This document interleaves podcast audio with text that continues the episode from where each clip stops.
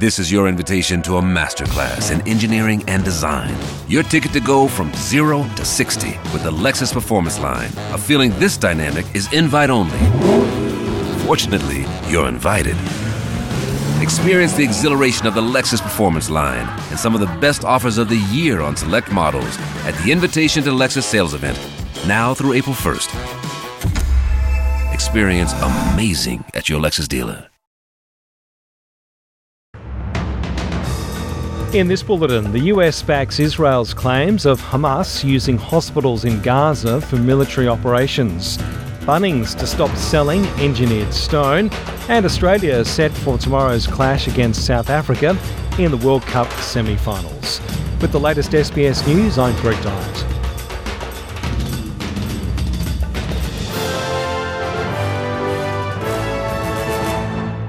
The United States has backed Israeli claims that Hamas is using hospitals in Gaza City for its military operations. National Security spokesman John Kirby says the US has unspecified intelligence from a variety of sources that show Hamas and other Palestinian militants are using tunnels underneath the hospitals to move weapons and hide hostages. I can confirm for you that we have information that Hamas and the Palestinian Islamic Jihad use some hospitals in the Gaza Strip, including Al Shifa, and tunnels underneath them to conceal and to support their military operations and to hold hostages. Hamas and the Palestinian, Palestinian Islamic Jihad, PIJ, members operate a command and control node from Al Shifa in Gaza City.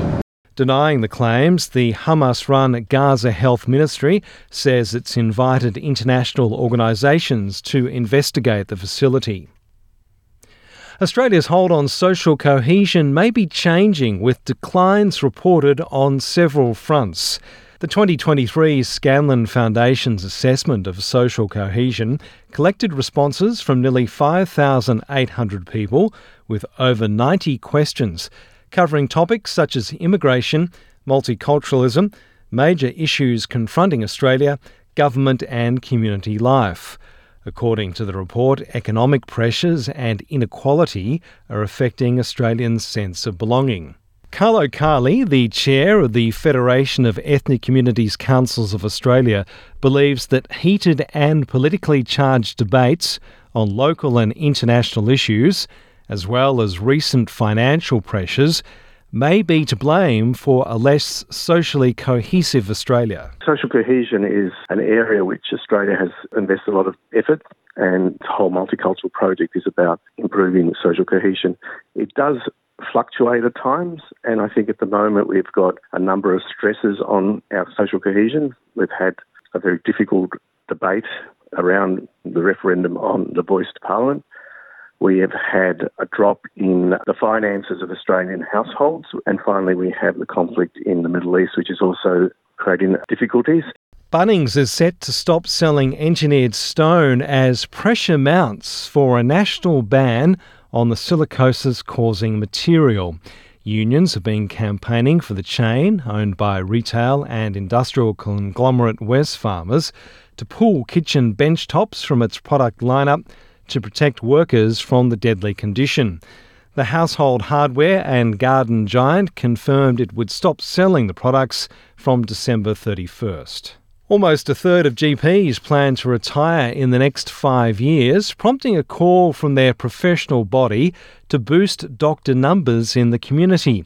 The Royal Australian College of General Practitioners has released its seventh annual Health of the Nation report, which focuses on the attraction and retention of the GP workforce. It found GPs are seeing more patients than ever, and less than 1% of people are unable to see a GP when they need to. At the same time, the average time GPs spend with patients has increased. In cricket, Travis Head will revive his battle against South African bowler Gerald Coetzee in Australia's semi final at the Cricket World Cup in India tomorrow. Head had his hand broken by a delivery from Coetzee in Australia's one day series against South Africa in September, forcing him to join Australia's World Cup squad late. Opening batter Head has told Fox Sports he's ready to face Coetzee again and wants the Proteas to bring the 23 year old second change bowler on early. Go for it. Did me a favour. I've got four weeks at home with the family, refreshed and energised, and um, can perform at the back end of the tournament. Um, yeah, might be a blessing in disguise. I'm Greg Dyett, and that's the latest SBS News.